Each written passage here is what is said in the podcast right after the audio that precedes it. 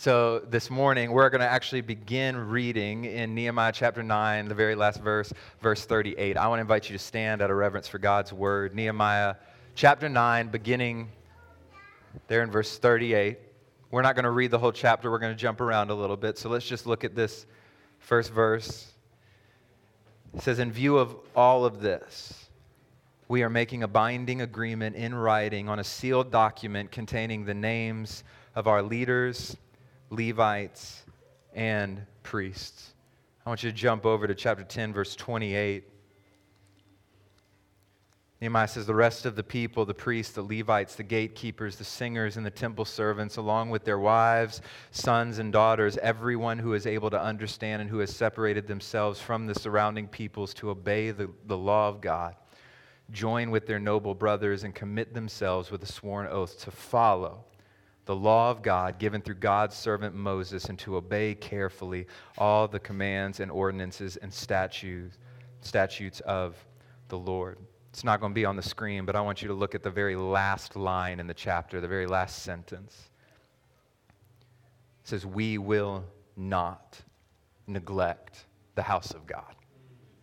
And this morning, I want us to consider this idea of a faith that is committed faith that is committed. Let's pray. Heavenly Father.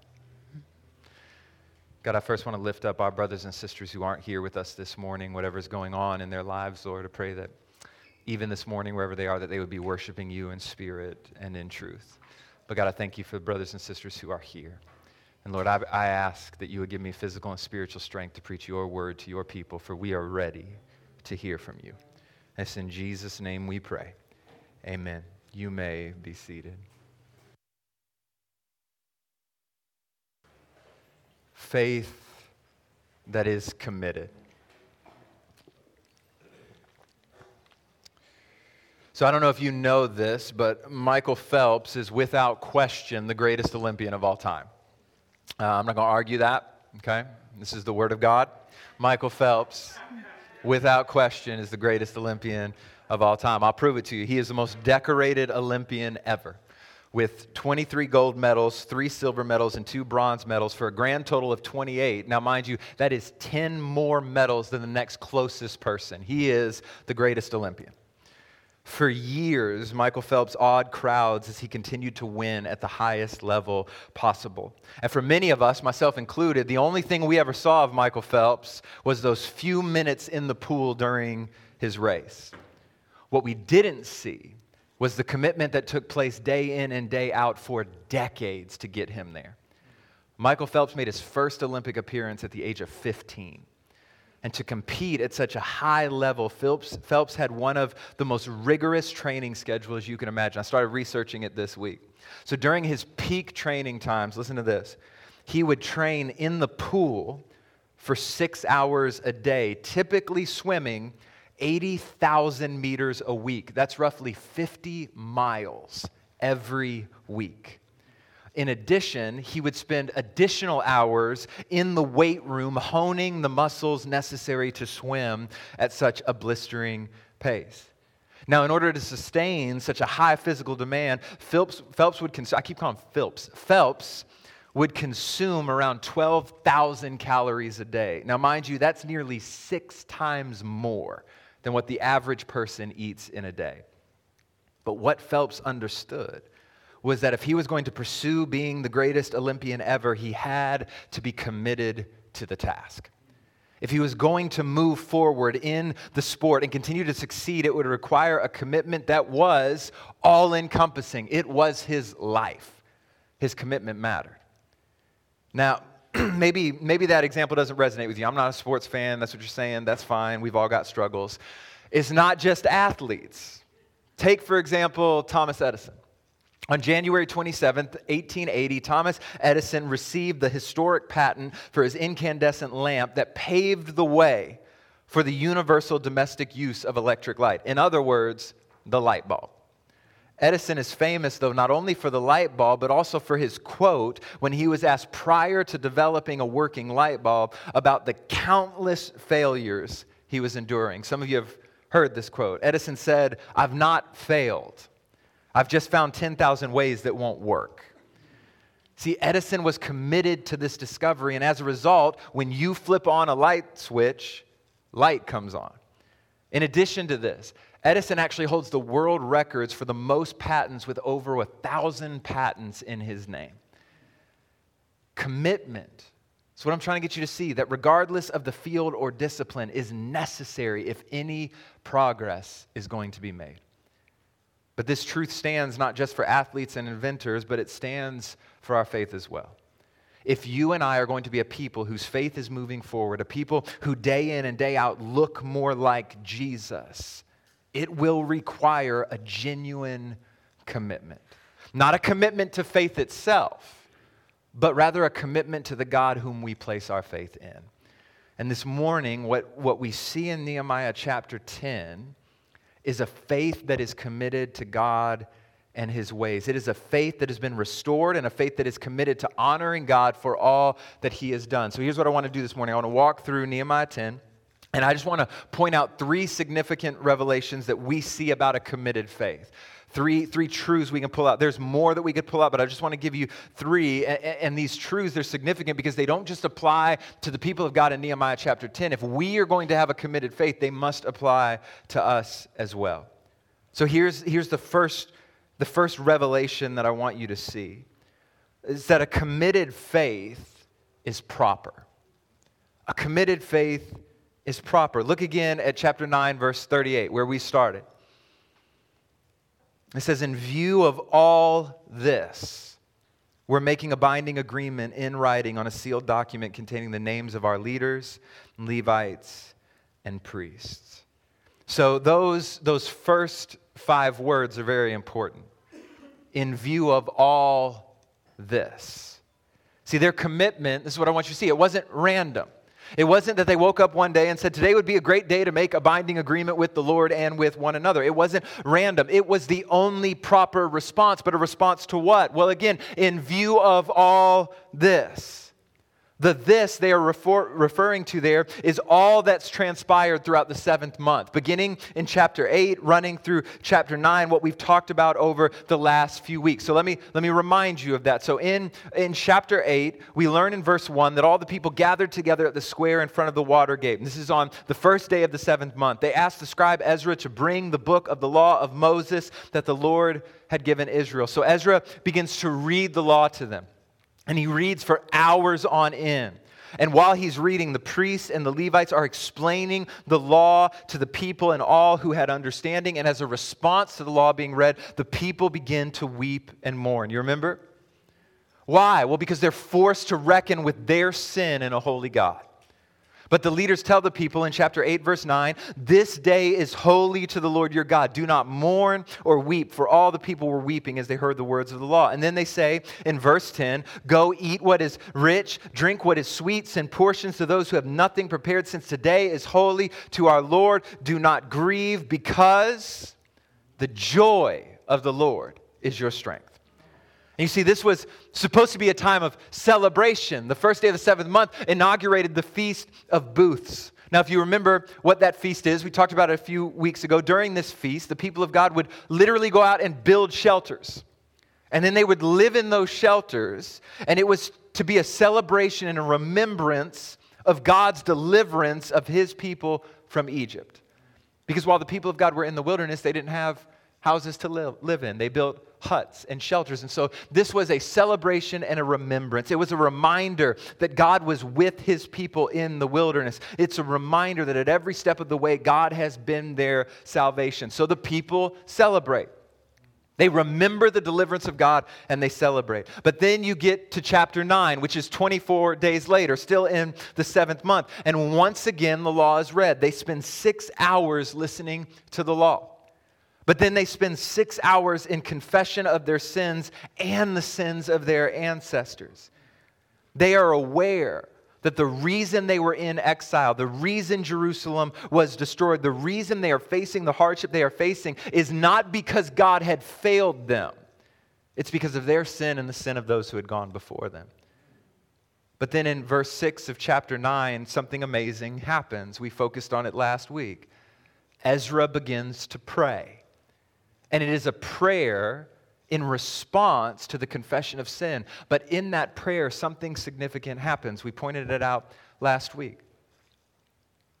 Though their sin and the need for confession is the catalyst for the prayer, as the prayer begins, remember the emphasis is not actually on their sin. The emphasis is on the faithfulness of God throughout the entirety of their existence. They see the work of God, the love of God, and the steadfastness of God at every turn. So they declare in chapter 9, verse 17, But you are a forgiving God, gracious and compassionate, slow to anger, and abounding in faithful love. And you did not abandon them. They recognize in verse 19, You did not abandon them in the wilderness because of your great compassion. They worship in verse 31 the fact that in your abundant compassion, you did not destroy them or abandon them, for you are a gracious and a compassionate God. Though they are a people that has gotten it wrong at every turn. God has never left them, God has never forsaken them, and God has never abandoned them. So, chapter 9, verse 38, in view of all this, we are making a binding agreement in writing on a sealed document containing the names of our leaders, Levites, and priests. They are committing their mouths, their hands, their actions, their possessions, their very lives to this great God because God has been so good to them. So, for some of you, that didn't seem to do it for you. That's the best I got. I just walked through scripture, but let me try to say it. Let me try to say it like this. They have been through some stuff as the people of God. They'd been on the mountaintop and they'd been in the lowest valley.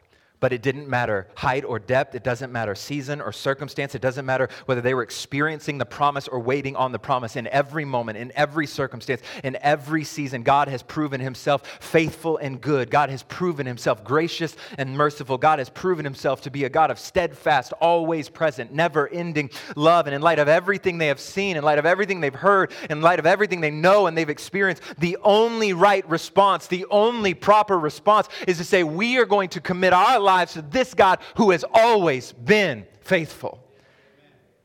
Listen to me, if this was the only proper response for them, then what I'm trying to get you to see this morning is this is the only proper response for you. Because God is still faithful and good. God is still gracious and merciful. God is still a God of steadfast, always present, never changing love. And I know it's true because when I was at my worst, I've seen God as, at his best. When I was running from God, I can see God running after me. When I was in those quiet moments of despair and no one could see the turmoil in my soul, God was near to me in my brokenheartedness. I know it's true. And you might be thinking, well, that's good for you, but you don't know my story. Michael, you don't know what I've been through. Listen to me, I don't need to know your story because I know Jesus. And if you've ever doubted, that God is faithful and good, that He is gracious and compassionate, that He is a God of never ending, never changing, never ceasing love. You can look to Jesus because Jesus is the promises of God fulfilled. Jesus, as the sin bearing, curse breaking, death defeating Savior on our behalf, is the grace and mercy of God made known. Jesus is the living, breathing testimony that for God so loved the world. And what I'm trying to get you to see is that, is that like the people of God in Nehemiah 10, we've seen some stuff. We have experienced some stuff. We too have been on the mountaintop and we've been in the lowest valley. And God has never left us and He has never forsaken us. Though we've rebelled, God has provided a way through Jesus for us to continuously be right with God. The God who was is the God who is, and He is the God who will forevermore will be. And if all this is true, then what could be more proper in view of all this? Then we're going to commit our ways to the Lord. Their commitment was the only proper response. But just so we're clear, that this binding agreement that they're making in verse 38, it's not something new. The word there in Hebrew, I'm not going to get too far into it, it's actually a really interesting Hebrew word because there is a word for covenant, but it's not that word. It's a word for agreement because they're not making a new covenant. Rather, it is them recommitting to the covenant that God had already established with Moses. It is a declaration that they will honor what God has called the people of God to do. They will keep the law, they will be obedient to all that God has commanded them. But I don't want you to miss the progression of this because I think there's some wisdom in it. This all started, Pastor Jesse gave me this phrase. He walked out, so I'll praise him. That's a great phrase. This all started with the rediscovery of the law, with the rediscovery of the Word of God. And so they begin to read the Word of God in chapter 8. Now, watch this. As they read the Word of God, the Word of God begins to read them. Because you know the Bible is the only book that you can read that will read you. It is sharper than any double edged sword. It will pierce to the heart, to the bone, the marrow. The Bible is the only book that you will read that will read you. And the Bible does what the Bible always does, and it starts to read the people of God. And they are convicted of their sin and their failure. They were convicted by the mistakes that they had made. But then, in light of that, they were still called to celebrate the God who delivers. And they're reminded in that celebration of God's faithfulness to always come through. And then they go back to the word again and they're convicted of their sin again. But now they go back in conviction with a greater confidence because they can look back and see God's deliverance, so they believe that God will deliver them now. And so they begin to pray, and as they begin to pray in chapter 9, they see more and more of the faithfulness of God. And as a result, the most natural thing for them to do in light of all of this is to commit their lives to the Lord. So, watch this. This is what I'm trying to get you to see. Their worship led to their commitment, not the other way around their worship led to their commitment. Their commitment didn't lead to their worship. Because when you are focused on all the Lord, all that the Lord has done for you, it starts to stir something up within you. It starts to, to make some movement in your hands happen. And, and they start to meet one another, right? And, and then you start to think about the goodness of God. And there's this feeling that starts to bubble up, right? Right in your chest. And it just kind of moves up and it moves from your mouth. And then, and then it gets in your saliva. And then it moves to your tongue. And then it just comes out of your mouth as a shout of praise that God has been so good to me. And then your body just can't seem to be still because as you focus on God, it just moves you to say, He is good and He is great. He has been kind. He has been faithful. He has never left me. He has never abandoned me. And He never will. He's just that good. And this worship starts to flow out of you. But out of that worship comes a commitment that if God is that good, I want all of my life to be marked by a praise of a God who's been so kind to me. See, when you are honest about the fact that you have been faithless, but God has been faithful, when you are in awe of the, of the grace and mercy of God shown for you on the cross, it will lead you to commit to God. So let me, let me say it like this You will never be committed to a God that you don't think is good. You will never be committed to a God that you don't think is faithful. And the goal of faithful, faithfulness isn't simply to force commitment. The goal is to see God for who he truly is, and then the most natural thing will happen. You will be committed to the Lord. I know, I know I'm right because I see the Pharisees. They were committed to the law of God, but there was no worship. There was no praise. There was no recognition of the faithfulness and the goodness of God. And Jesus himself condemns their commitment as false and fake, as whitewashed tombs. But again, the goal of faithfulness isn't necessarily to force commitment. The goal is to see God for true, for who He truly is. And the, then the most natural thing will be to commit to God. Because if you see God as a good father, if you see God as a generous provider, if you see God as a loving creator, if you see God as slow to anger and abounding in compassion, if you see God as near to the brokenhearted, if you see God for who he truly is, the proper response, the only reasonable response, will be to commit your life to this God. So their commitment was proper, it was the only proper response. But I want you to see something else. Not only was their commitment proper, their committed faith was public. Committed faith is public. So in, in chapter 38, they make a binding agreement. I've done a great job with all the names over the past week, so I'm going to let you read verses 1 through 27 all by yourself. And I'm just going to summarize what they say. Amen? So in verse 1, the agreement is first sealed by Nehemiah. That's the governor. We know who Nehemiah is, and, and Zedekiah. And so that's an official under Nehemiah. So, so almost like our lieutenant governor. And so, so they're the first people, and they, they seal this agreement. And then in verses 2 through 8, you have the active priests seal it as well. Now, the names that are listed in verses 2 through 8 actually represent ancestral families of the priests. Those aren't the specific names of priests, they represent the families of all the priests. So, this isn't just an individual priest, they're sealing it for the whole community of priests. But then in verses 9 through 13, you have the rest of the Levites.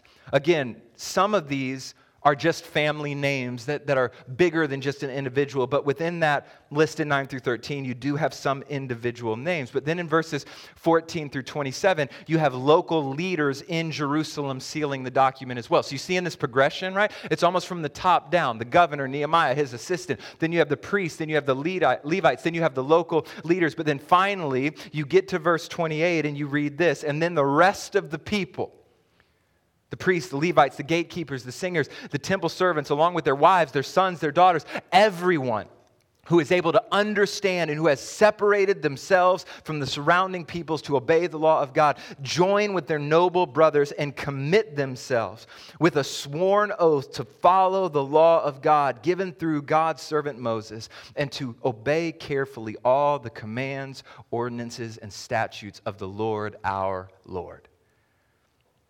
Now, I, I don't want you to miss the public nature of this commitment.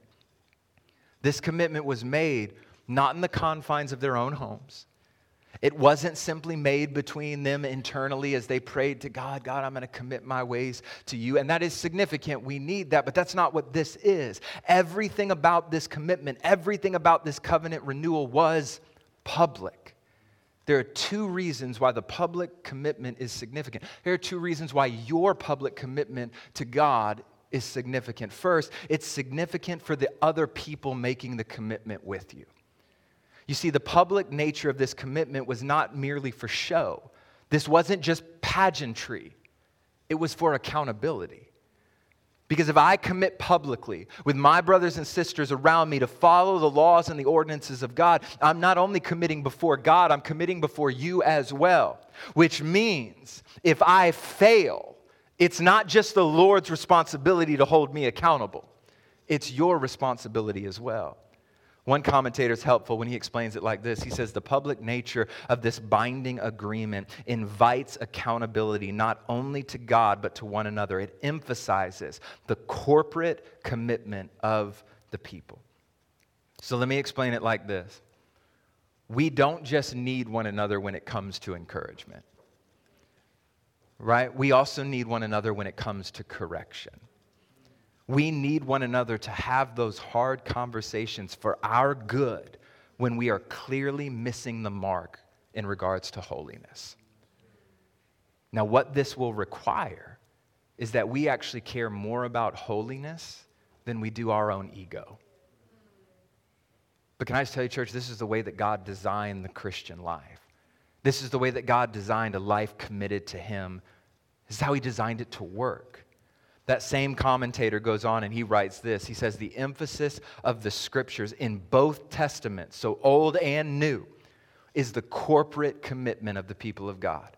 And then he says, The person who says, y'all have heard this, right? The person who says they are only accountable to God and not to one another in the body of Christ has either neglected the reading of the scriptures or just chosen to ignore or disregard it. Because you cannot read through the Bible and think that this is just an individual faith.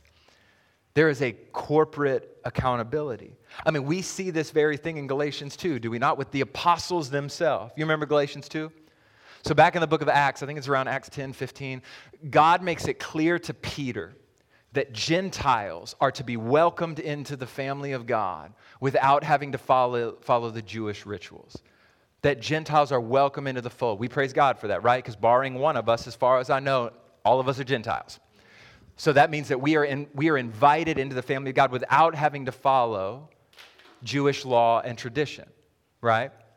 So Peter knows all of this. God has come down, he's told him, he shows him two very significant things. First, he says that, that what was once unclean, you can now eat. Praise God, bacon's back on the menu, right?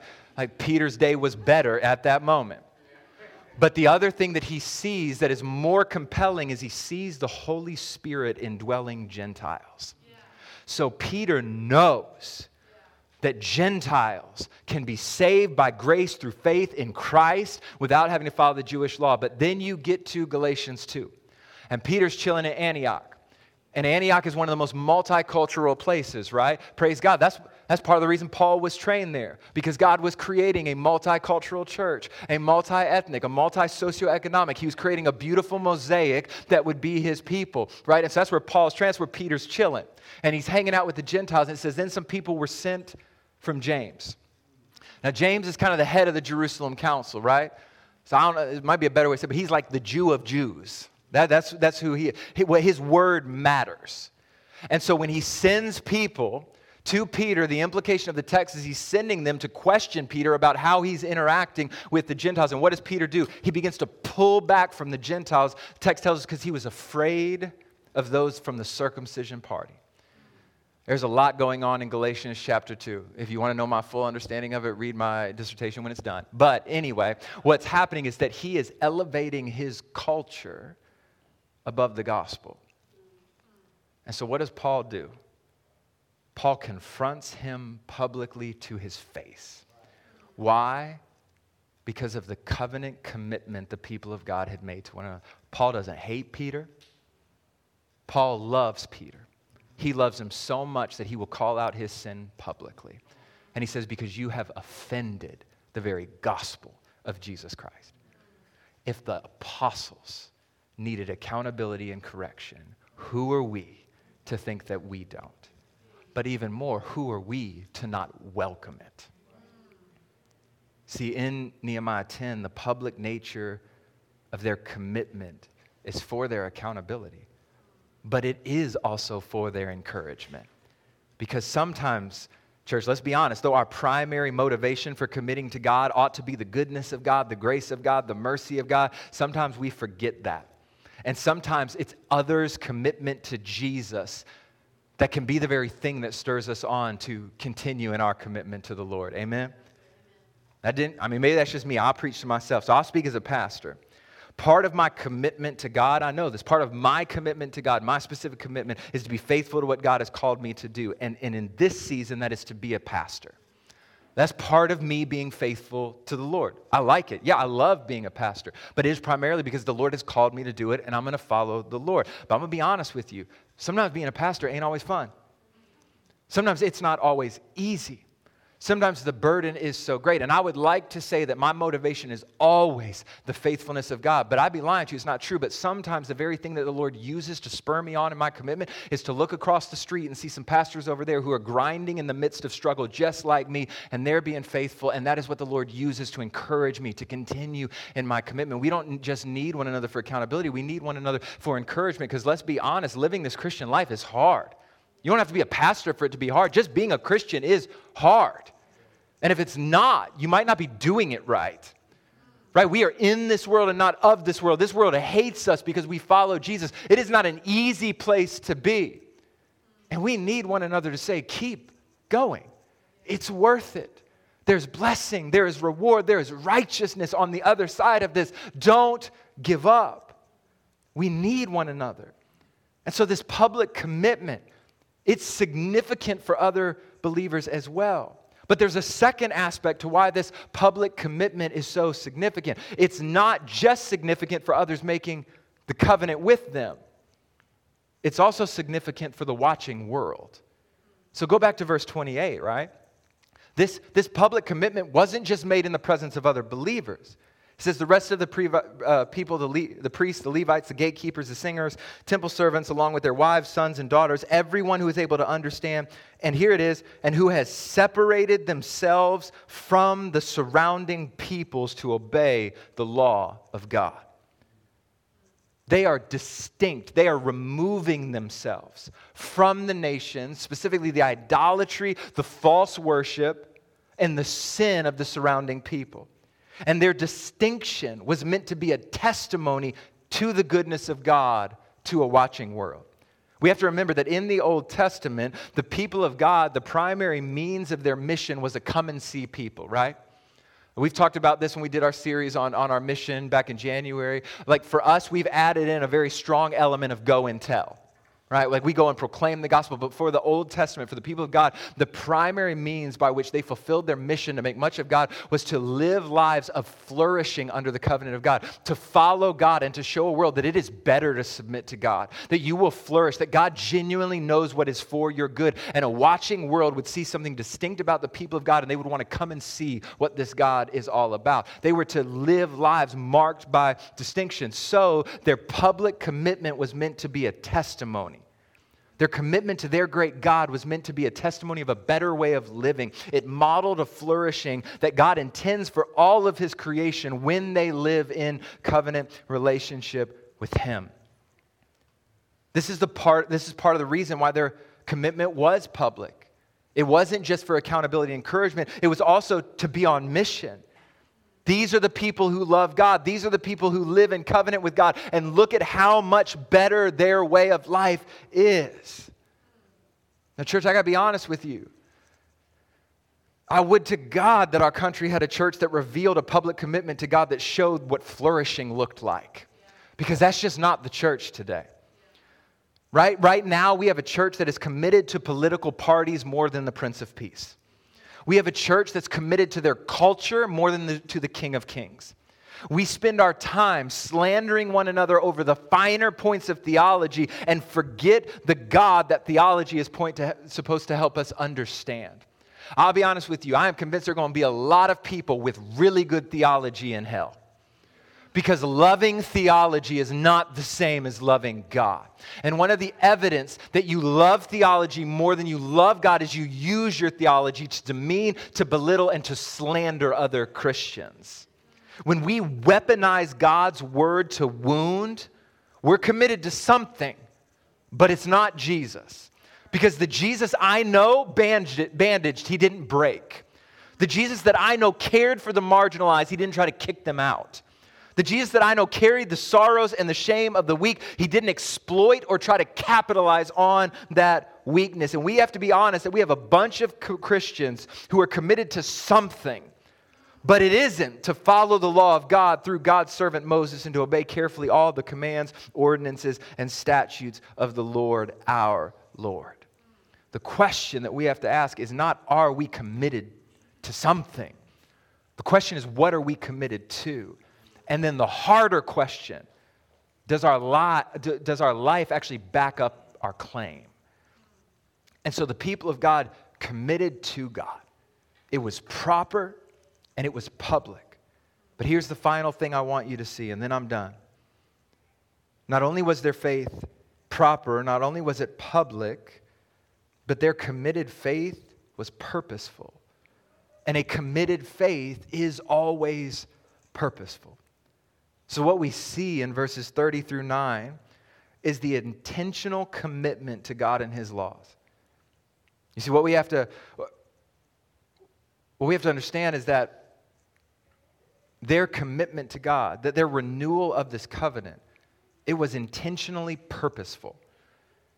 It's not this generic God, we commit to you without any, any understanding of what that means. Right? We see it spelled out in what they say. So, so what they do is they take the spirit of the covenant stipulation given to Moses and they summarize it there in those last 10 verses. Right? So in verse 30, you see them committed to covenantal purity, right? That they'll be distinct from the other nations. That's Exodus 34. In verse 31, you see both a commitment to reverence, that's Exodus 20, and to justice, that's Deuteronomy 15.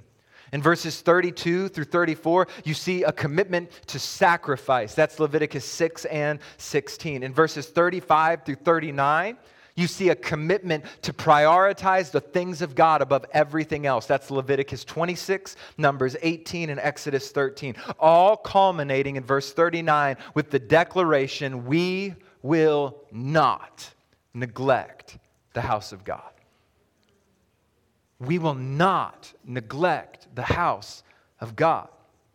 And what the people are declaring in that statement is that they will not neglect the place where we experience the presence of God. See, what matters more to them than ease, what matters more to them than comfort, what matters more to them than their preferences, what matters more than anything else is the presence of God. They're saying we are committed to God and to God alone. Everything they did was purposeful. It was a commitment to honor God by keeping his commandments. It was motivated by a deep desire to be in the presence of God. All right, that was a really technical way of saying it. So let me say it a different way Michael's way. Nobody's going to accidentally be holy. You're not going to stumble into holiness. Holiness requires purposeful pursuit. And this pursuit, like the people of God, watch this, it begins with hearing the word. How did they know what God had commanded, what, what his ordinances and his statutes were? Because they were listening to the law of God, they were committed to the word of God. It, it requires a rediscovery of the significance of the word in our own lives. But then that, that, that commitment to the word, that hearing the word, it moved them to worship. And then that worship is what led them to a greater obedience. What I'm trying to get you to see is that you and I, again, we're not going to accidentally be like Jesus. I wish it could work that way. For some of us, it would make it a whole lot easier, but you are not going to again stumble your way into holiness.